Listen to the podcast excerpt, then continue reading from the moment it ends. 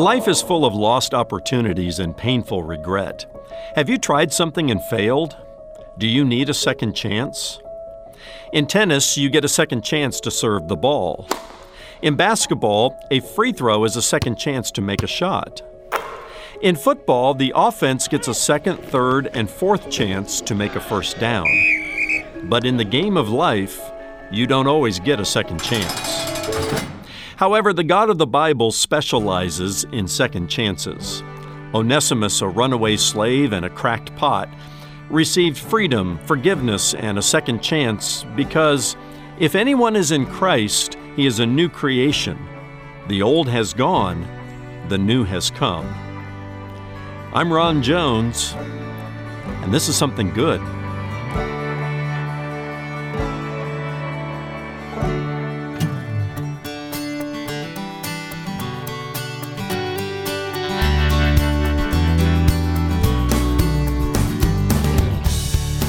Freedom, forgiveness, and second chances on today's edition of Something Good with Dr. Ron Jones.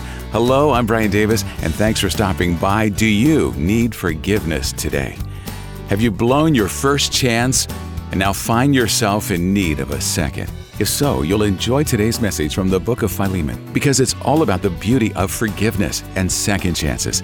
Stay with us now as Ron continues his teaching series, Route 66, the ultimate road trip through the Bible, or visit somethinggoodradio.org to listen to the broadcast on demand on your schedule. That's somethinggoodradio.org from Atlantic Shores Baptist Church in Virginia Beach, Virginia, where he serves as lead pastor.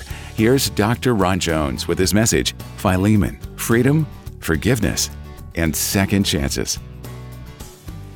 Well, letter writing is indeed a lost art. How many of you still write letters? I mean, you pull out a piece of paper and a pen and you sit down at a table or a desk and you handwrite a letter. A few hands go up. But uh, today, more often than not, we send emails or uh, text messages. We tweet. Yeah, believe it or not, we tweet now. We send messages 140 characters or less. And this has replaced the discipline and the practice of sitting down with paper and pen and putting into words your thoughts to a family member or a friend or um, maybe a business relationship. And yet, some of the most timeless literature we possess today are simple but powerful letters. Letters written by people like, uh, oh, Dietrich Bonhoeffer. Remember him? The Lutheran pastor who was executed by Adolf Hitler just before the end of World War II. We have his letters. Or Martin Luther King Jr., Bertrand Russell, the great philosopher. How about Nelson Mandela? All of them letter writers. And surprisingly, each of these men wrote from prison. We have their prison letters. Just like we have the Apostle Paul's letters from prison. Uh, Paul wrote from prison. Uh, the New Testament includes four prison epistles by the Apostle Paul, including a short and deeply, deeply personal letter he wrote to a friend named Philemon on behalf of a runaway slave named Onesimus. And here we are uh, concluding road trip number seven on the ultimate road trip through the Bible. We've been working our way through Paul's epistles, all 13 of them in the New Testament, and we've come to this uh, short letter called Philemon. By uh, other standards in the New Testament, it's like a postcard. All right, it's only 25 verses. But uh, it's all about freedom and forgiveness and second chances, gospel themes we're going to find in this letter. By the way, do you need a second chance? Or do you need to offer forgiveness and a second chance to somebody who wronged you? Are you held captive by a bitter and unforgiving spirit? Well, with his own hand, Paul writes, uh, a letter, one chapter in length, just 25 verses, and he compels his friend Philemon to receive back a broken but redeemed mutual friend who is profitable to both of them. And he also teaches us a very important gospel lesson as he writes this letter. Uh, you know, the Apostle Paul was a letter writer. We know that because we have 13 of his uh, epistles in the New Testament. And there were probably other letters, certainly personal letters, that Paul wrote. Why this one? Why is this one in the New Testament canon? Why did the Holy Spirit guide the church in the early stages to reach out and grab this one and include it in the canon of Scripture? Well, uh, it's the only private letter Paul wrote that survived among his New Testament letters, but it has um, a deep gospel theme to it. We'll get to that a little bit later. But on the subject of letter writing, I think it's important as we conclude this road trip to understand that, that all of Paul's epistles are just that they're letters. And they form the foundational documents of Christianity. After the Gospels and the book of Acts, that transitional book, you know, that tells us about how the early church got started, we have Paul's 13 epistles. They're so foundational.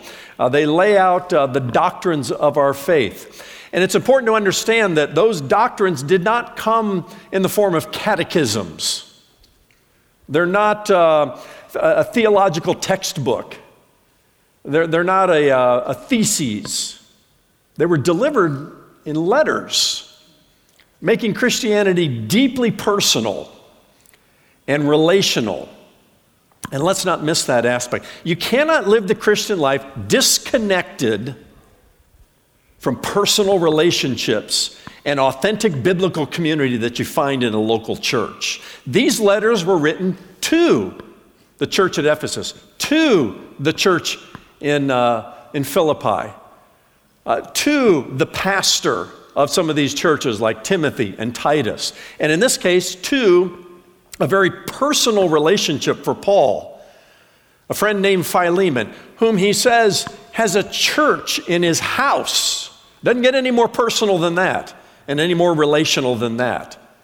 So, if you get nothing else from this uh, little postcard that we find nestled between 2 Timothy and the book of Hebrews, understand this Christianity is deeply personal, it's deeply relational, and those personal relationships happen within the context of a local church. That's God's plan A. He doesn't have plan B.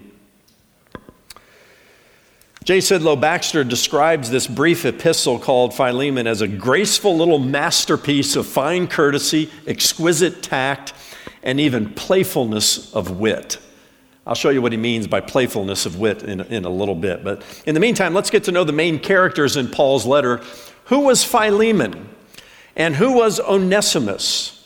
Uh, Paul uh, adds a lot of names, as he always does in his letters, names of people who are part of his ministry team. He even draws Timothy into this letter and into the already formed friendship circle between Paul and Philemon and others.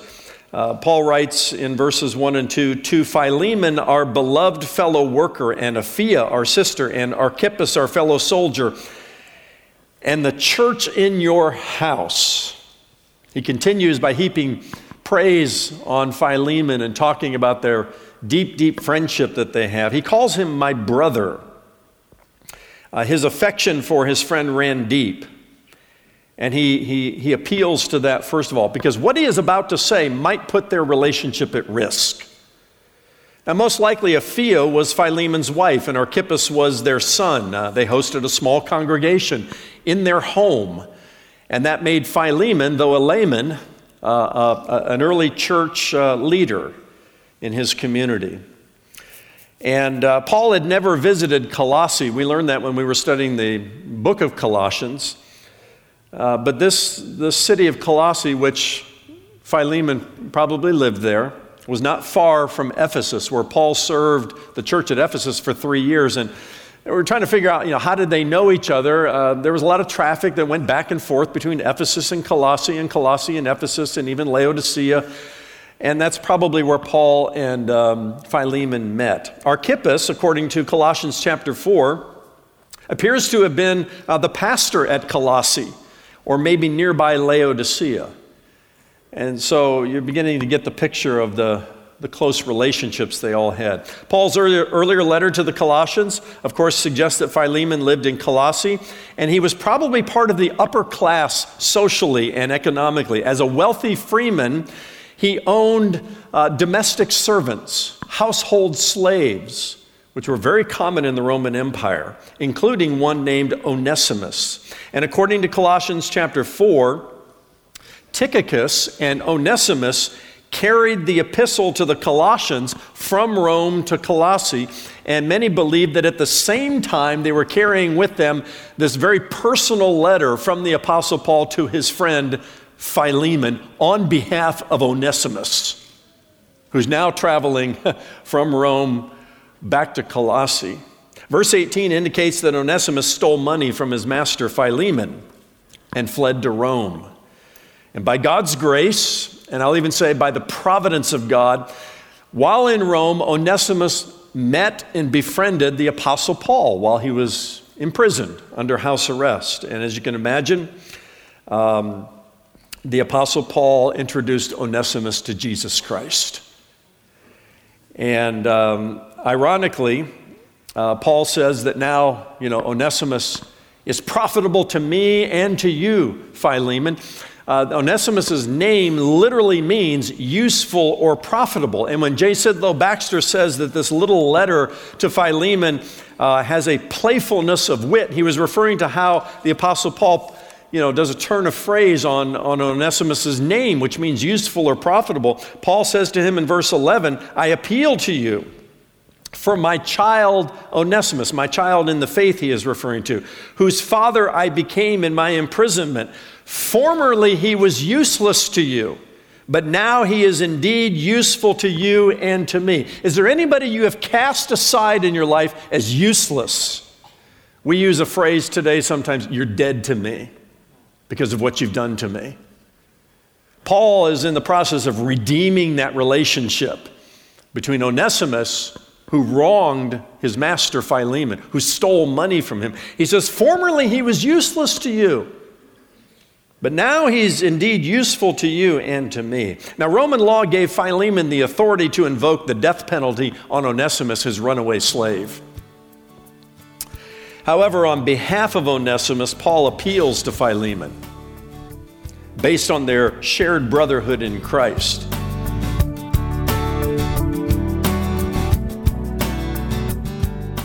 Still ahead, the second half of Dr. Ron Jones' Something Good radio message Philemon, freedom, forgiveness, and second chances. Need prayer today? Visit somethinggoodradio.org to share your request, and our ministry team will be happy to join you in prayer. Use the Explore option at the top of the homepage and then scroll down to the How Can We Pray For You icon. And while you're there, make sure you visit the Something Good digital library with more than 500 hours of video and audio teaching from Dr. Ron Jones. Search the streaming library by scripture or topic to find answers to your Bible questions and grow in your Christian faith. Have you ever done something so bad to someone that you wondered if they could ever forgive you? You're not alone. In fact, sometimes you just might have someone willing to advocate on your behalf. Here's Ron with the rest of today's Something Good radio message Philemon, freedom, forgiveness, and second chances. And Paul argued that Onesimus' relationship with Philemon had changed. They were no longer merely master and slave, now they were both part of the family of God. And for that reason, Onesimus was useful and profitable to Philemon. Paul admits he would have loved to have kept Philemon with him in Rome to be a part of the ministry team and an extension of his ministry, even from prison. However, Onesimus rightfully belonged to Philemon by Roman law. Legally, his fate and his future were in his master's hands, and Paul respected that in his letter. He says, That's why I'm sending him back to you. And to make this request and this appeal on behalf of Onesimus more appealing to Philemon. You know what Paul does? Well, he assumed all of Onesimus's financial obligations. He says in, um, um, in verse 18 if he has wronged you at all or owes you anything, charge that to my account. We would say in our vernacular today, who does that? I mean, who, who, who sends his credit card off and says, no, just put it on my tab what this guy has done to rip you off? I'll make good on his obligations. Well, the Apostle Paul does this. He says, I, Paul, write this with my own hand. I will repay it to say nothing of your owing me, even your own self. Yes, brother, I want some benefit from you and the Lord. Refresh my heart. See, Paul removes any excuse Philemon might have about receiving Onesimus back, even making good on all, you know, make, all the, the financial obligations and, uh, that he had there. And as quickly as he clears any damages owed by the runaway slave with an IOU to Philemon, Paul turns the IOU into a you owe me. You see how he does that? And he's drawing deeply upon the relationship he has with Philemon here. But here's where it gets risky. You know, I'm sending him back to you, this man who wronged you and hurt you. I'll take care of all of his obligations. And come on, Philemon, you owe me a little something here. I, I don't know what Paul was referring to, but he, he's, he's, he's draw, drawing upon the bank account of the relationship here. Now, Paul closes the letter with some greetings from five fellow workers in Christ. In verse 23, he says, Epaphras, my fellow prisoner in Christ, sends greetings to you, and so do Mark and Aristarchus and Demas and Luke, whom he calls my fellow workers. Uh, these verses provide an important reminder that Christianity is deeply personal and it's relational. We're getting used to the Apostle Paul dropping into even some of his most theological letters, names and relationships.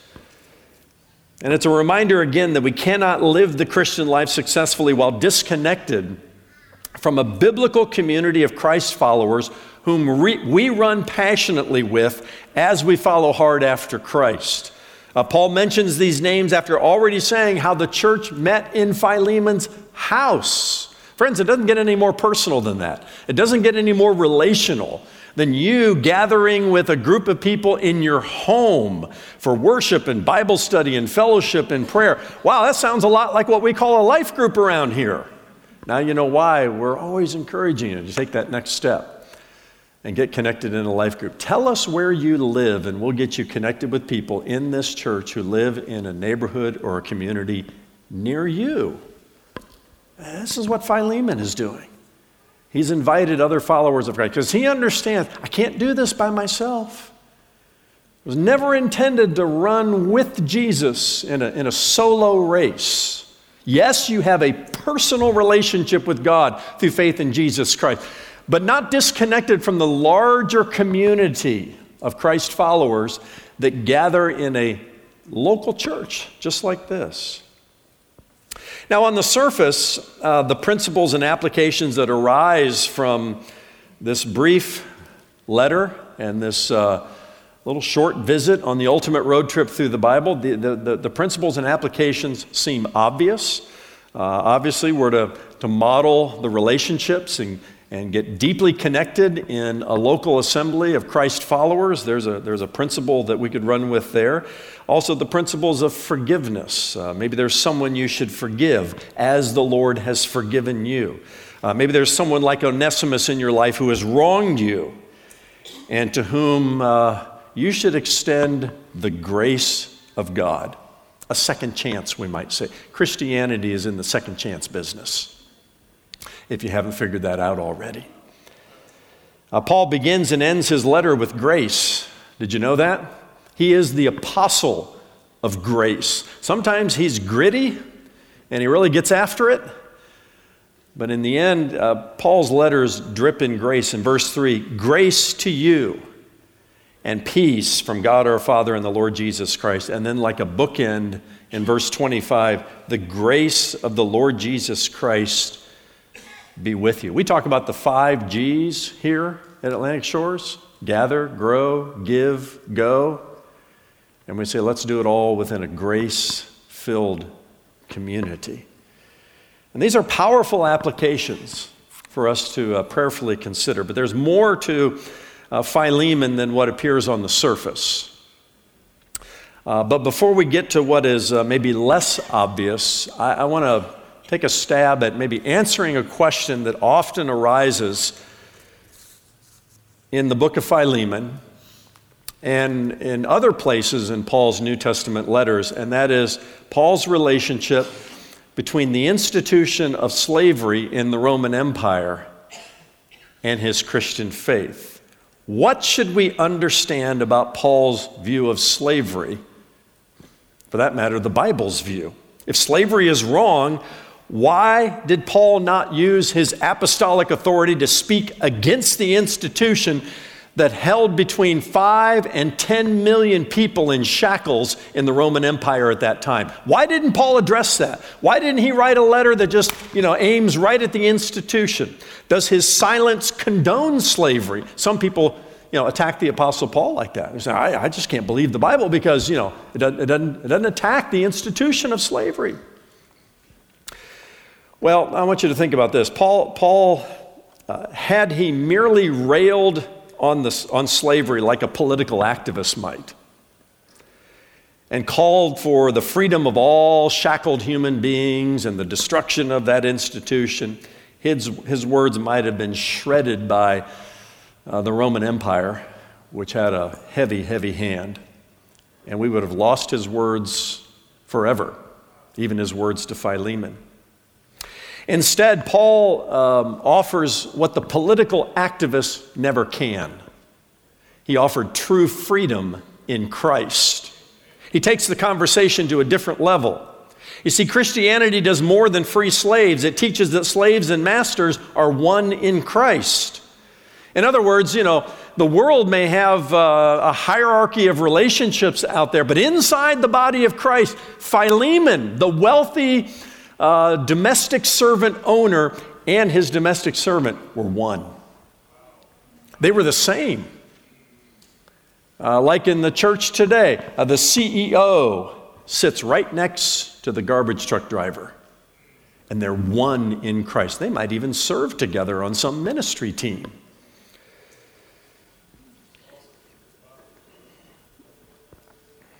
And in that way, Paul's letter to Philemon weakened the institution of slavery and began the abolition of it without the use of uh, political pressure tactics and the kinds of things that would have probably gotten him silenced in that culture.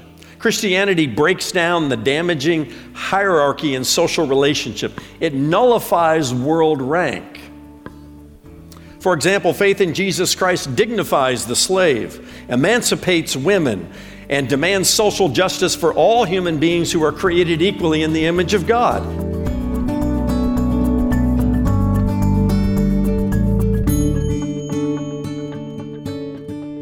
Thanks so much for being here for today's Something Good radio message Philemon, freedom forgiveness, and second chances. To listen to any of Ron's messages on demand, be sure to stop by somethinggoodradio.org.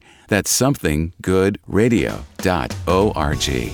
Well, as you may know, Something Good Radio exists only through the faithful prayer and financial support from friends and listeners like you. People are coming to faith in Christ through this media ministry, and your donations are a big reason why. When you donate today, Ron will say thank you by giving you his new ebook that goes along with his series, Route 66 The Ultimate Road Trip Through the Bible. The seventh of eight ebooks in the series is based on the Pauline epistles. Request your ebook today when you make a gift to Something Good Radio. Give online at somethinggoodradio.org or mail your gift to P.O. Box 6245, Virginia Beach, Virginia 23456. You can also call our offices at 757 276 1099. We are all Onesimuses, fugitives from the God who loves us. The Romans chapter 3 and verse 23 summarizes the human condition this way For all have sinned and fallen short of the glory of God. Onesimus fell short. Onesimus was a fugitive, he was on the run. Likewise, uh, like Onesimus, uh, we are uh, sinners who fall short of God's standard, right? And that's the bad news that we must embrace before the gospel's good news becomes good news for us. All of us are sinners, slaves to sin, in fact, but because of Christ, we can be set free. Join us tomorrow for Something Good when Ron shares part two of his message Philemon, Freedom, Forgiveness, and Second Chances. For Ron and all of us here at Something Good Radio, I'm Brian Davis saying God bless and thanks for listening.